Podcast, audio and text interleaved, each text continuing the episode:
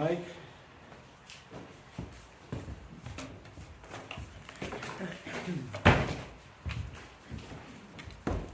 All right.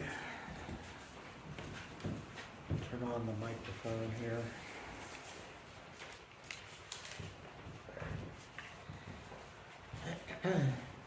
So, uh, as you heard, I'm filling the pulpit once again because uh, Pastor Lynn uh, has acquired a case of shingles.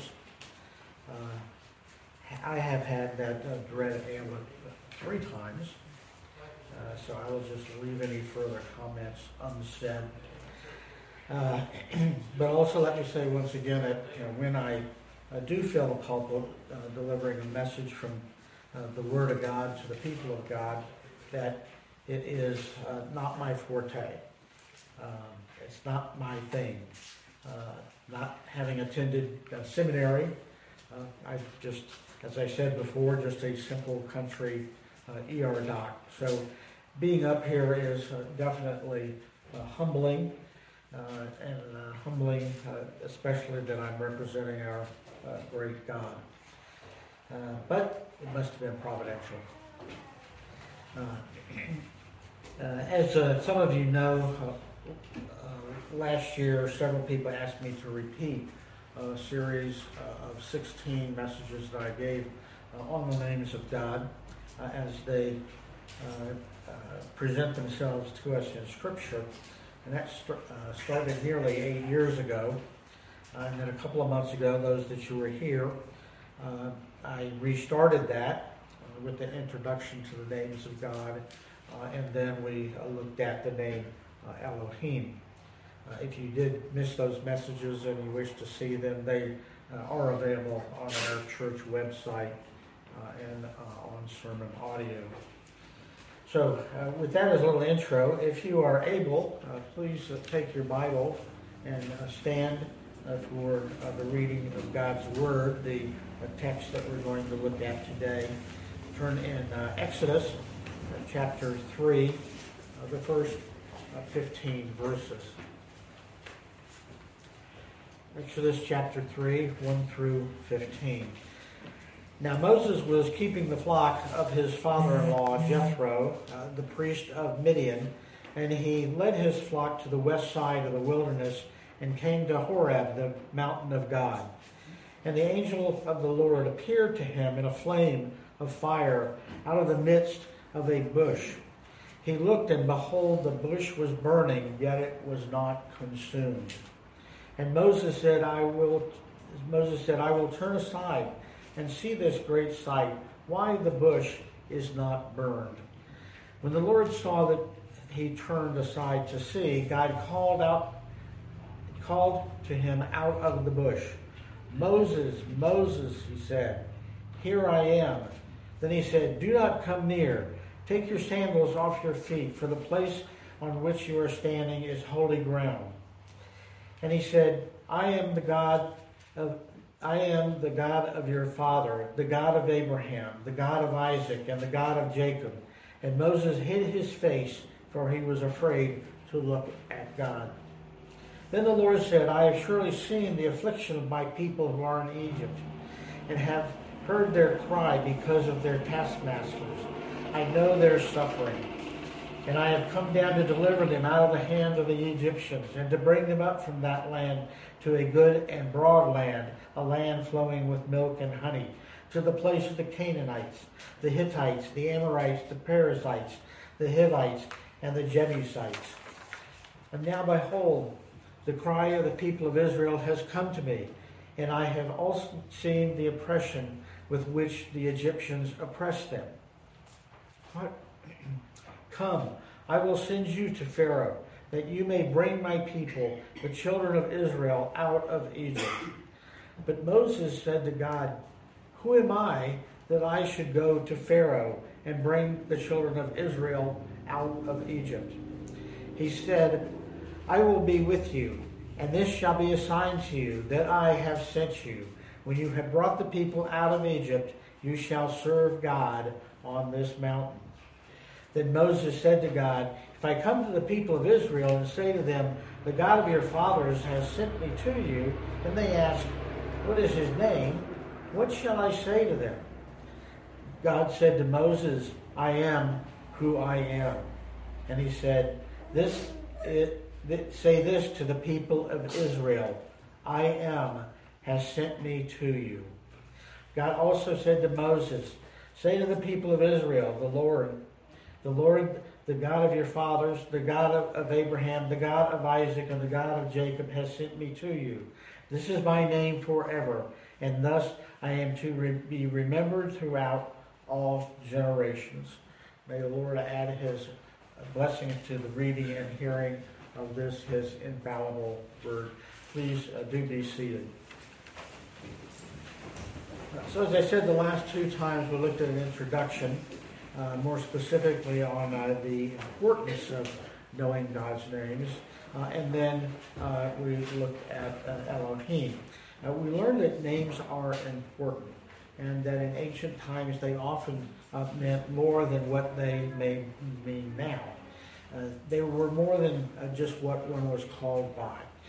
they revealed usually some important information about either the person or the place or whatever the thing might be named.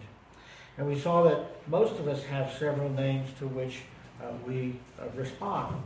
Uh, I could be Stu to friends and relatives, or doctor in a more formal setting, uh, dad to my children, or sweetie uh, to my wife. Uh, so by the way various names and titles are used, speaks of relationships. You know, because of the depth of God's character, uh, He has various names that reflect the many ways that uh, He uh, relates to humanity. Uh, knowing God's names and knowing then uh, the real meanings of His names opens the doors for us to more fully uh, know His character and thus allow us ex- to experience His power more deeply.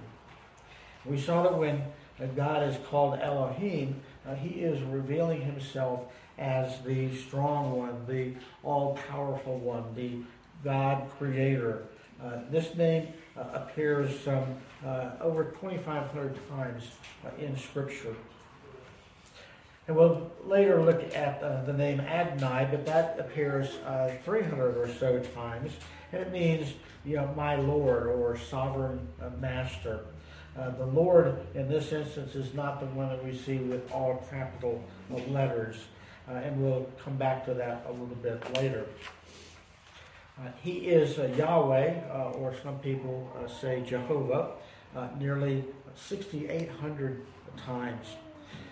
he, and that's the name we will be focusing on today. he has several other names: El Shaddai, Yahweh Shalom. Yahweh Rapha, Yahweh uh, Jireh, so uh, a number of them. So God has a name for every circumstances, uh, every circumstance and every situation uh, in which we may find ourselves, and for uh, every purpose in which we may find Him. Uh, knowing God's names is critical to our comprehension and the application of the strengths and the victories uh, that come uh, through from his multidimensional nature. God wants us to come face to face with his significance and substance. But there are also uh, three main principles that we uh, should know the names of God. We went over these uh, last time. we are commanded to honor it. We are commanded uh, to fear it, and we are commanded to praise it. God's names are hallowed. Uh, they are to be honored, respected, and treated uh, with the reverence they deserve.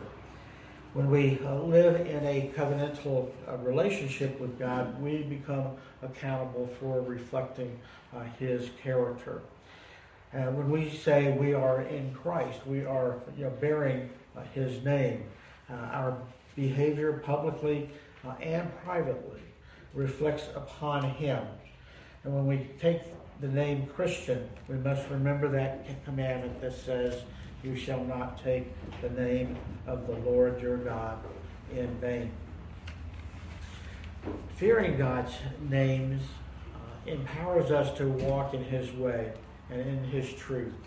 Uh, fearing His name uh, is the key to living an abundant life and fulfilling our calling.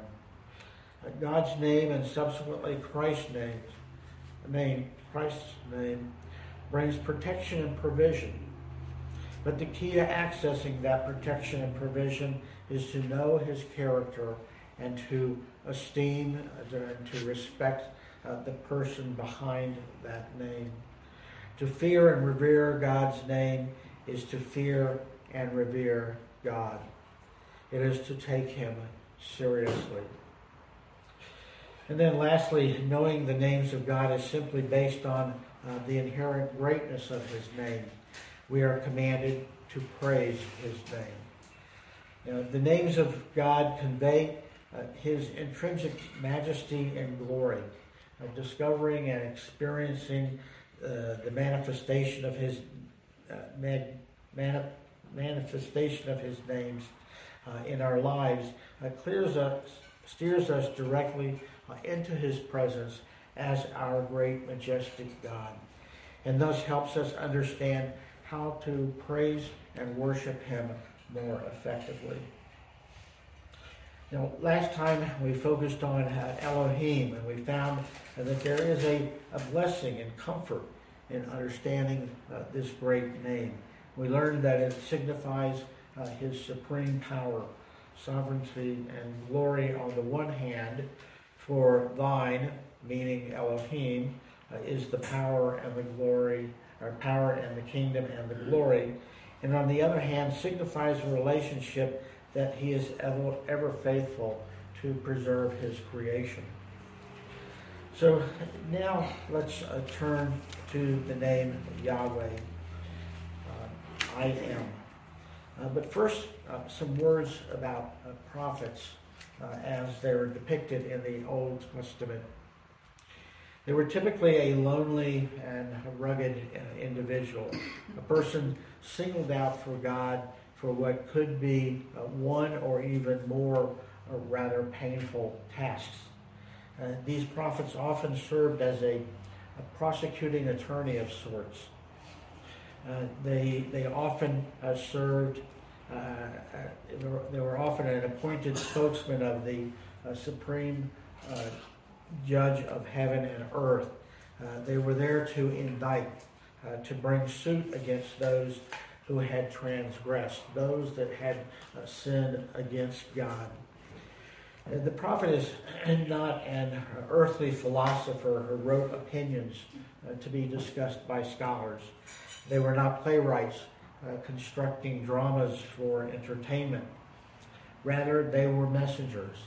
They were heralds of the cosmic king of the Almighty Creator, of the one sovereign over all.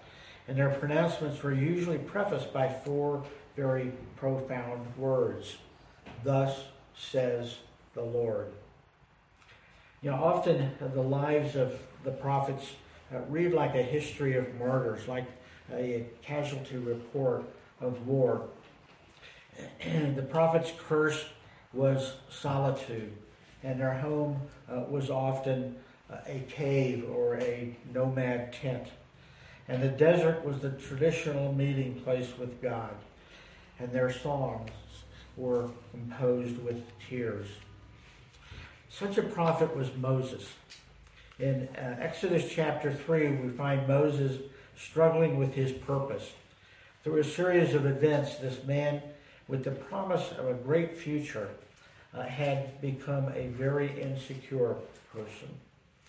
He had literally blown uh, his privileged upbringing by committing a murder. In his mind, he had been defending his blood relatives, the Hebrews, uh, from the, uh, uh, defending them from, from the Egyptians, the people uh, who raised him. Uh, but the Hebrews did not identify Moses as one of their own. So when he killed the Egyptian who was attacking a Hebrew, they simply saw it for what it seemed a violent act of an angry man. Moses was rejected by both groups uh, after this act of bloodshed. and he feared for his own life. Uh, so he fled into the desert and became a shepherd. Uh, Forty years of herding in the land of Midian had reduced the once confident leader uh, to nothing much in his own eyes.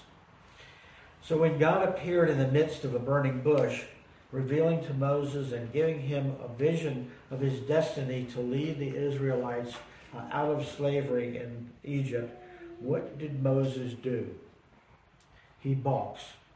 He hesitates. He recoils.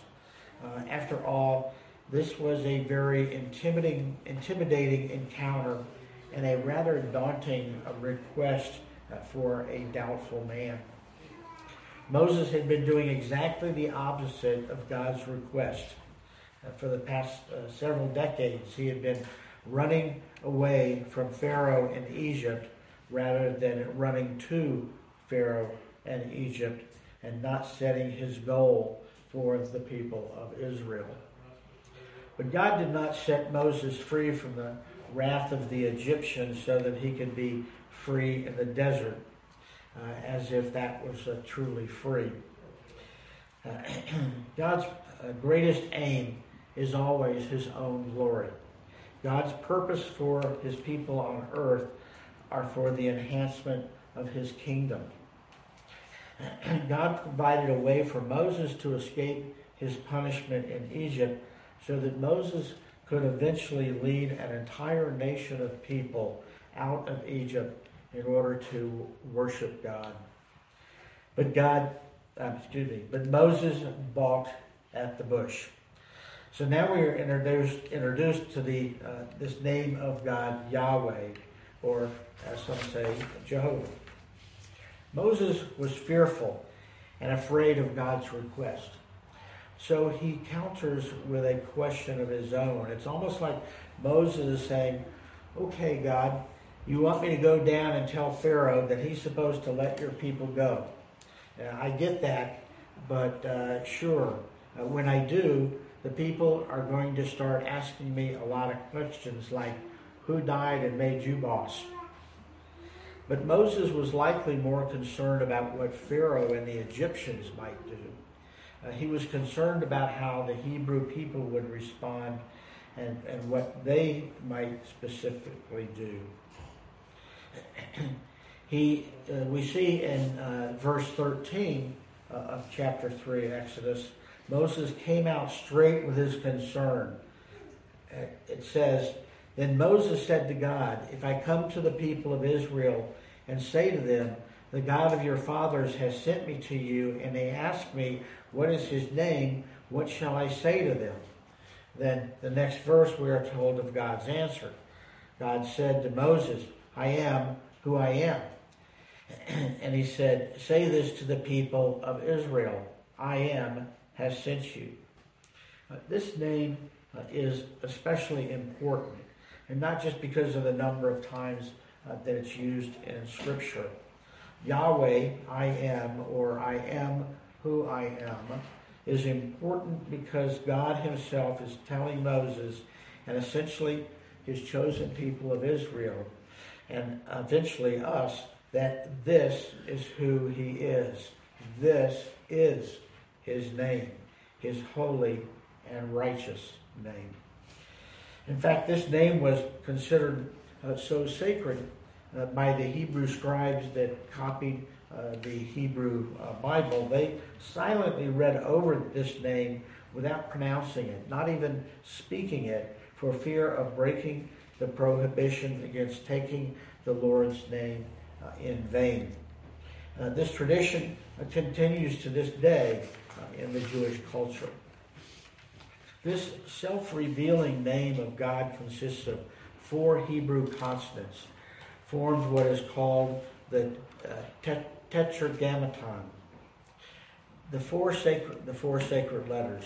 Now, they are the Hebrew letters Yod for the English Y, Hey for the H, Vav for the W, and another Hey for H.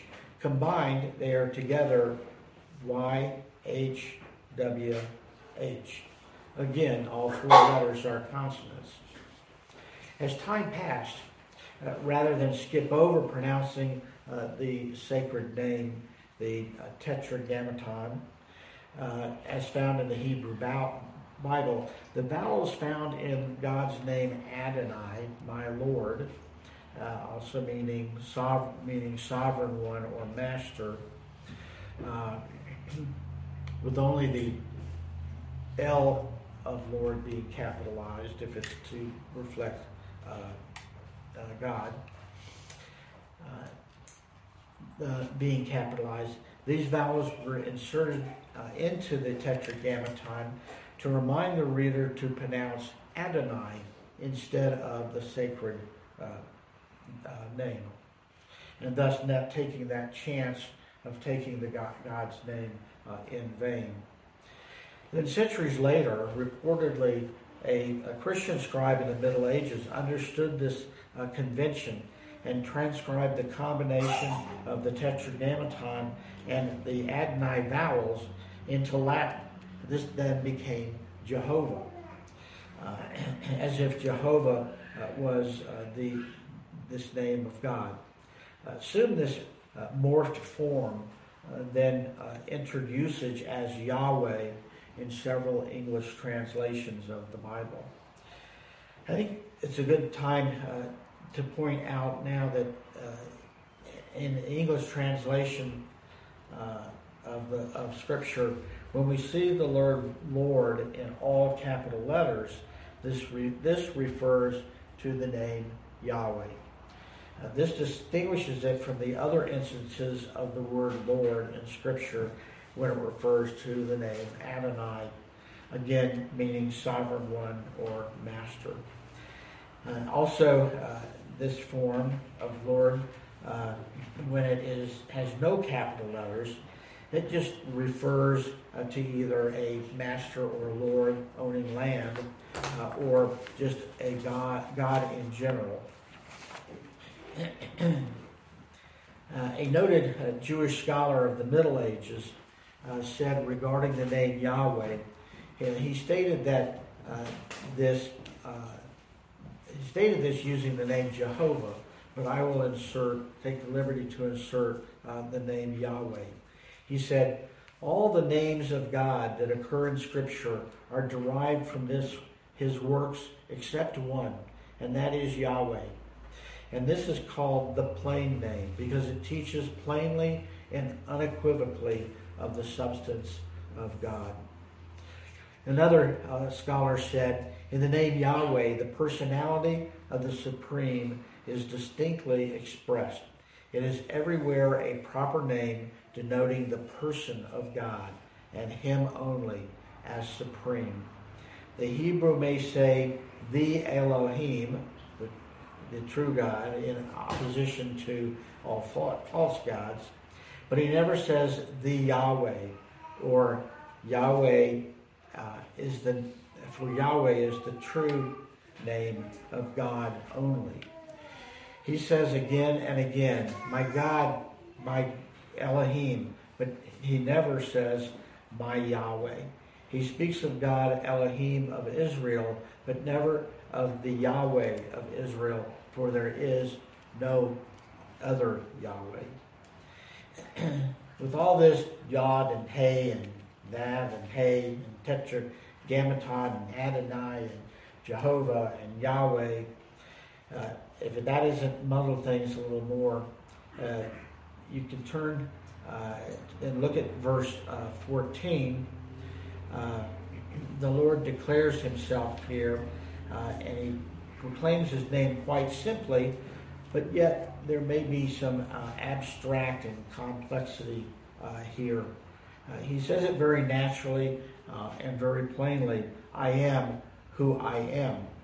Uh, for some uh, would come to expound from a human perspective, God saying, I am the existing one.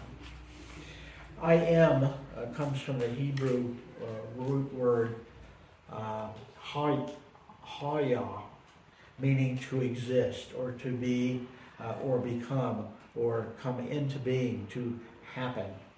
Uh, and in this sense, it is always used uh, in the emphatic manner. Uh, Yahweh uh, comes then to mean the existing one. And God, as Yahweh, is a self existing being. Uh, and here's why we, as earthly uh, creatures, may become a little more perplexed.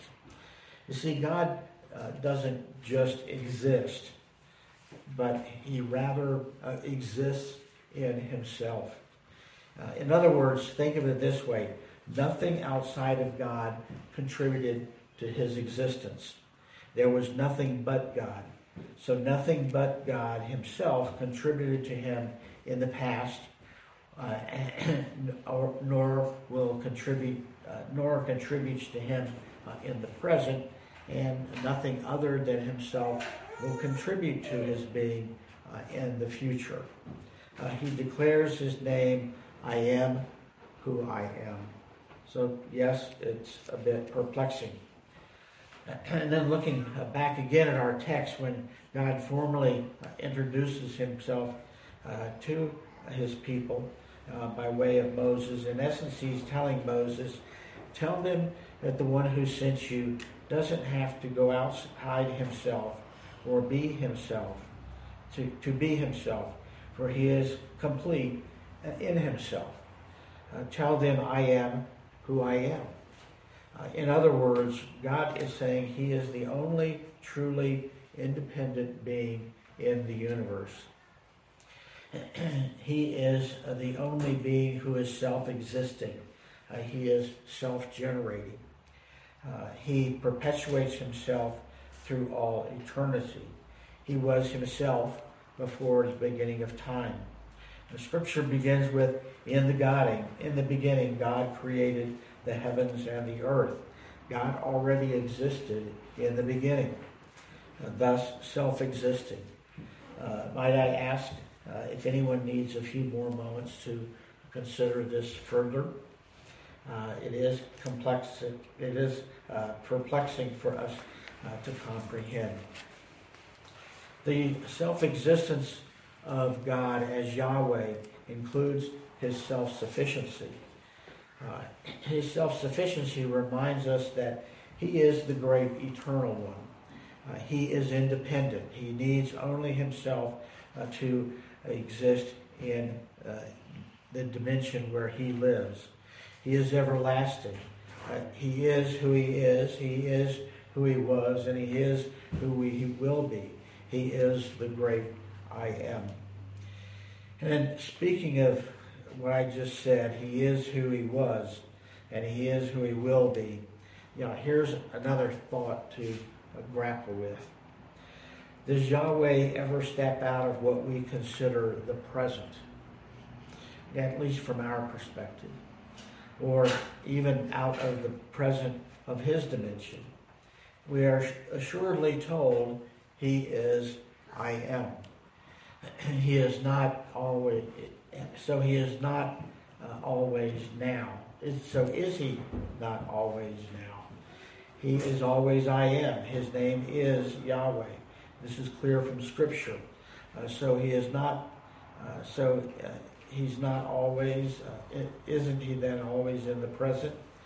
It almost seems like I'm uh, getting that Excedrin headache that I developed a few weeks ago when I gave the message about creation and Elohim, and then just thinking about nothing. It's really hard to think about nothing. There's always something there. Uh, anyway, let's go back to the burning bush. Uh, when God made uh, this revelation, He used the name Yahweh. Uh, he is the God of revelation to preachers who can appreciate the infinite and creatures that can appreciate him as the self-existent one. You know, God said to Moses, and I will insert the applicable, applicable Hebrew names, say this to the people of Israel, the Lord Yahweh, the God Elohim of your fathers, the God Elohim of Abraham, and the God Elohim of Isaac, and the God Elohim of Jacob, has sent me to you. This is my name forever, and thus I am to be remembered throughout all generations. Uh, Exodus uh, chapter 6, verses 2 uh, through 4. And again, I'll insert uh, the names uh, Yahweh. There would say, I am Yahweh. I appeared to Abraham, to Isaac, and to Jacob as El Shaddai, God Almighty. But my name, Yahweh, but by my name, Yahweh, I did not make, make myself known to them. I also established my covenant with them to give them the land of Canaan, the land in which they lived as sojourners. So therefore, say therefore to the people of Israel, I am the I am Yahweh, and I will bring you out from under the burdens of the Egyptians, and I will deliver you from slavery to them, and I will redeem you with an outstretched arm and with great acts of judgment. These passages suggest to me three things.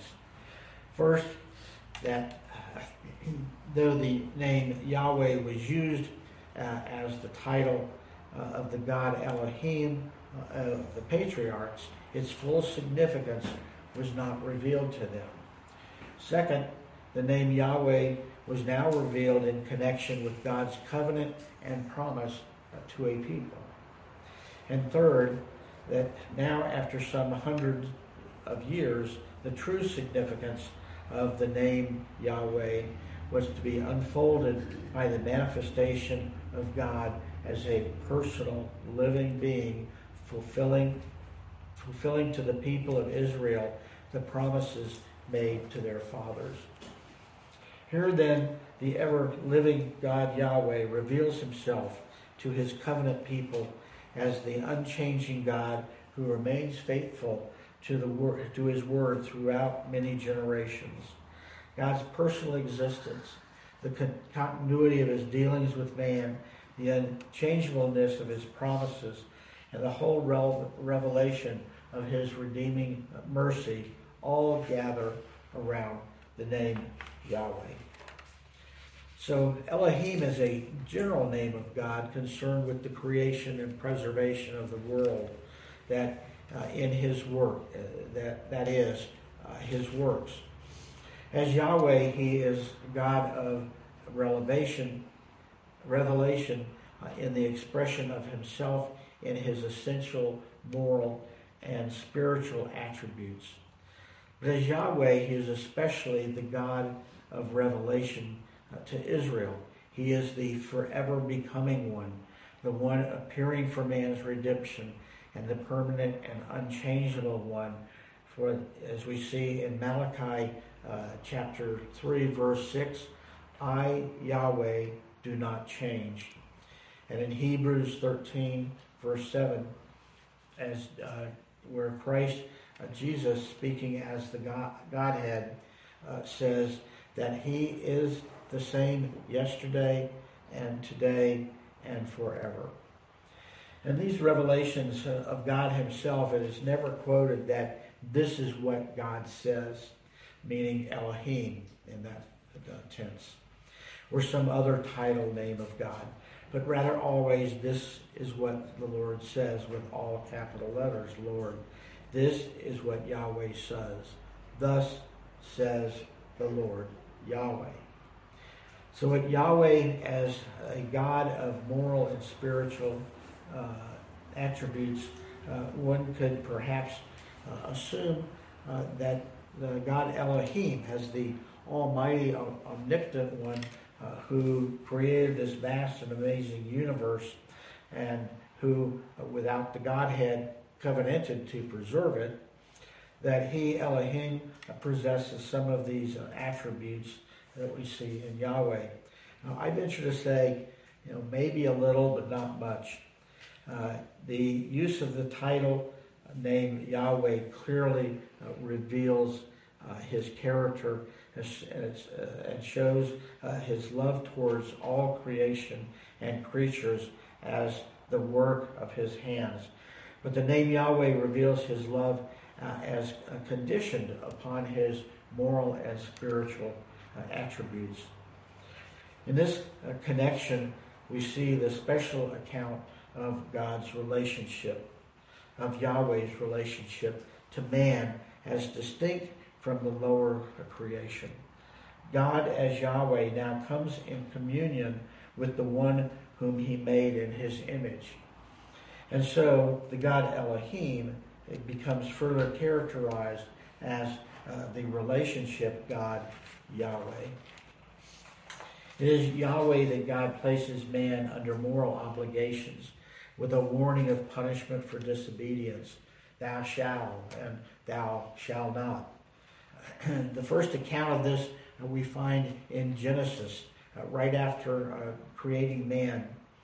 Uh, but of the tree of, but of the tree of the knowledge of good and evil, you shall not eat. For in the day that you eat of it, you shall surely die. It's significant that when Satan tempted Eve uh, to this disobedience, he did not mention the name Yahweh, but rather only Elohim. Uh, nor uh, does uh, Eve mention Yahweh in her reply.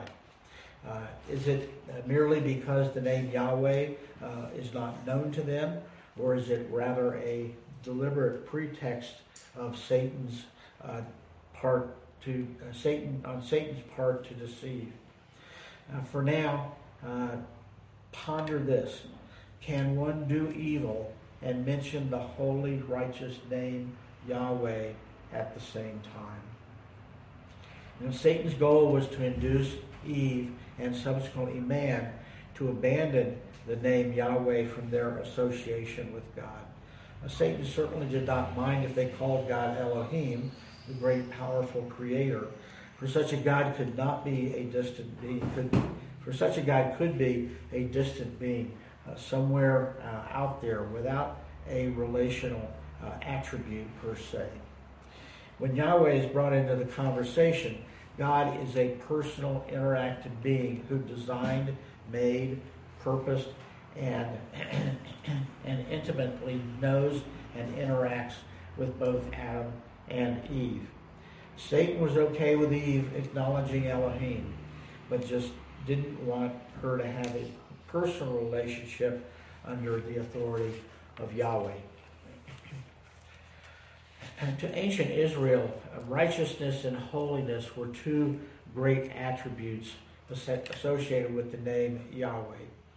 You know, remember, you know, the name was so holy and sacred that they feared to pronounce it, uh, that they may uh, suffer uh, the penalty of death. Uh, Leviticus in chapter 24, verse 16 reads, Whoever blasphemies the name of Yahweh shall surely be put to death. Yahweh is righteous. Uh, Psalm 11 tells us he loves righteousness. Uh, the book of Daniel, chapter 9, uh, states that Yahweh is righteous in all of his works. And there are so many more passages declaring the same. The holiness of Yahweh is magnified uh, throughout the Old Testament. Uh, Leviticus 19, chapter 2, tells us that his, his first requirement of those who should be his witnesses is to be holy because I, Yahweh, your God, Elohim, am holy.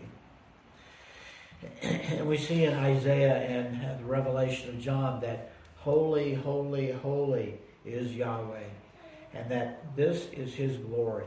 Yahweh is ever the Holy One over and over and over. It is this righteousness and holiness of Yahweh against which man sins. And the righteous and a righteous Yahweh whose holiness uh, is violated, uh, he becomes outraged. He must condemn unrighteousness and punish it. So it is Yahweh uh, who pronounces judgment and metes out the sentence. Uh, it is Yahweh who banishes man forth from the garden. Uh, we are told in uh, Habakkuk, the first chapter, that Yahweh is of purer eyes than to behold evil and cannot look at wrong. Yahweh created man to enjoy and exhibit his righteousness, so he demands the righteousness and holiness uh, from creatures made in his image. He demands justice uh, for transgressions.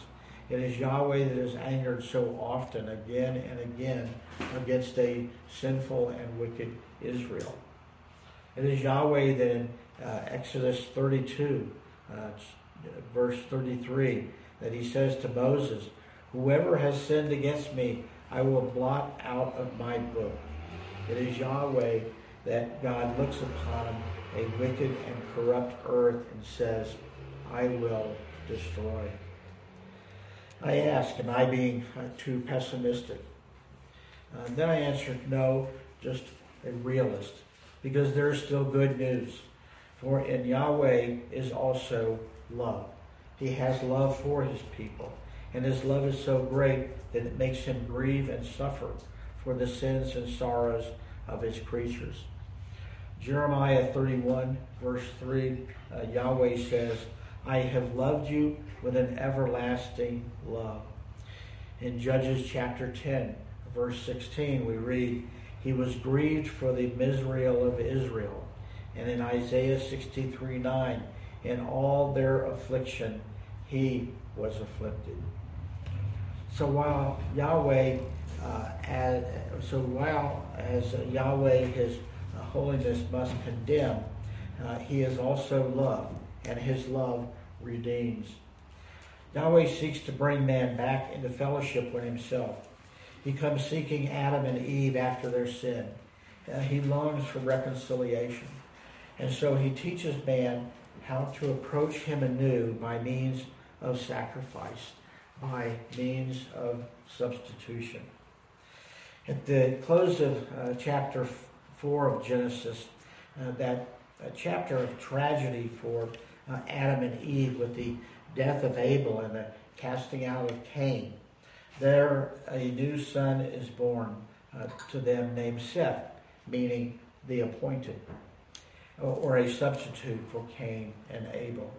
And then a son was born to Seth named Enos, uh, which is a word for a despaired man in a weak, fallen state it signifies uh, helplessness.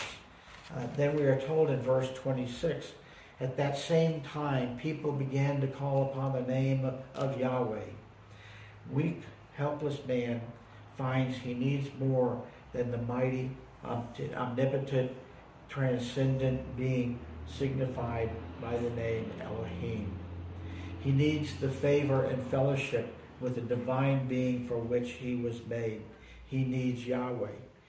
It is the attribute of love in Yahweh that restores man to communion, communion with himself, man who has sinned against his righteousness and holiness. Anglican uh, commenter Robert uh, Girdlestone said, From the earliest days, the name Yahweh was taken as the embodiment of hope, of the, that hope for the human race, which found expression in sacrifice and in prayer. So the love of Yahweh does not forsake fallen man. Uh, his spirit continues to strive with man in a period of utter corruption. It is Yahweh that God manifests himself in covenants and acts of deliverance and redemption. To the children of Israel in their cruel and groveling bondage, we see God say, I am Yahweh and I will bring you out. God is always Yahweh to Israel because of his great redemption and deliverance. Uh, he is a, in near constant communication uh, with Moses. Uh, in Exodus 33, we see that uh, his that in his glory, Yahweh descends upon the tabernacle like a cloud and speaks face to face to, uh, with Moses as, as a man speaks to a friend. Then the next chapter, Scripture tells us again he descended in a cloud. And it uh, reads, Yahweh passed before him, meaning Moses, and proclaimed, Yahweh, Yahweh, a God merciful and gracious, slow to anger, abounding in steadfast love and faithfulness, keeping steadfast love to thousands, forgiving iniquity and transgressions and sin. And Moses quickly bowed his head toward the earth and worshiped. What an amazing passage. Uh, in Zechariah 13, we read uh, of a day of redemption uh, in grace yet to come when Yahweh says, They will call upon my name and I will answer them. I will say, They are my people, and they will say, Yahweh is our God, or my God. It is Yahweh who says in, in Isaiah chapter 45 that he is a righteous God and Savior. There is none beside me. Turn to me and be saved, all you ends of the earth, for I am God. There is no other. So in Yahweh alone are the righteousness and strength. It is said uh, that all who raged against him will come to him. Psalm 86 states, Blessed are the people who know the, the festal shout, who walk, O Yahweh, in the light of your face, who exalt in your name all the day, and in your righteousness are exalted, for you are the glory of their strength. So God wants us, uh, wants to reveal to us things that we have never dreamed of. Uh, he wants us to experience His vision and His plan for us. But that won't uh, come if we simply know Him as Elohim. If we only want to know His power and majesty without having a relationship with His person, then uh, we will not have uh, that uh, awareness. Uh, the awareness will come about only when we know Him as Yahweh, uh, the self existent, the self revealing, the everlasting, the covenantal God uh, having mercy upon His people. To know God's names, uh, to really uh, know them, is to experience uh, His true nature. And God reserves that level of intimacy with Him to those who humbly depend on Him as their Redeemer. God will not share His glory with another. we must humble ourselves if we really want to know Him. And just for this reason uh, alone, uh, if no other, as believers, we should hunger to understand uh, the significance of the names of God.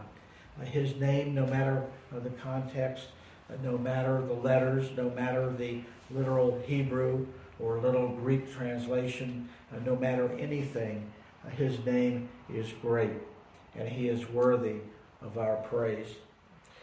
Like an earthly father, our Father God in heaven, our Yahweh, the great I am, the self existing one, uh, he must rejoice when his people uh, praise him by the use of his name.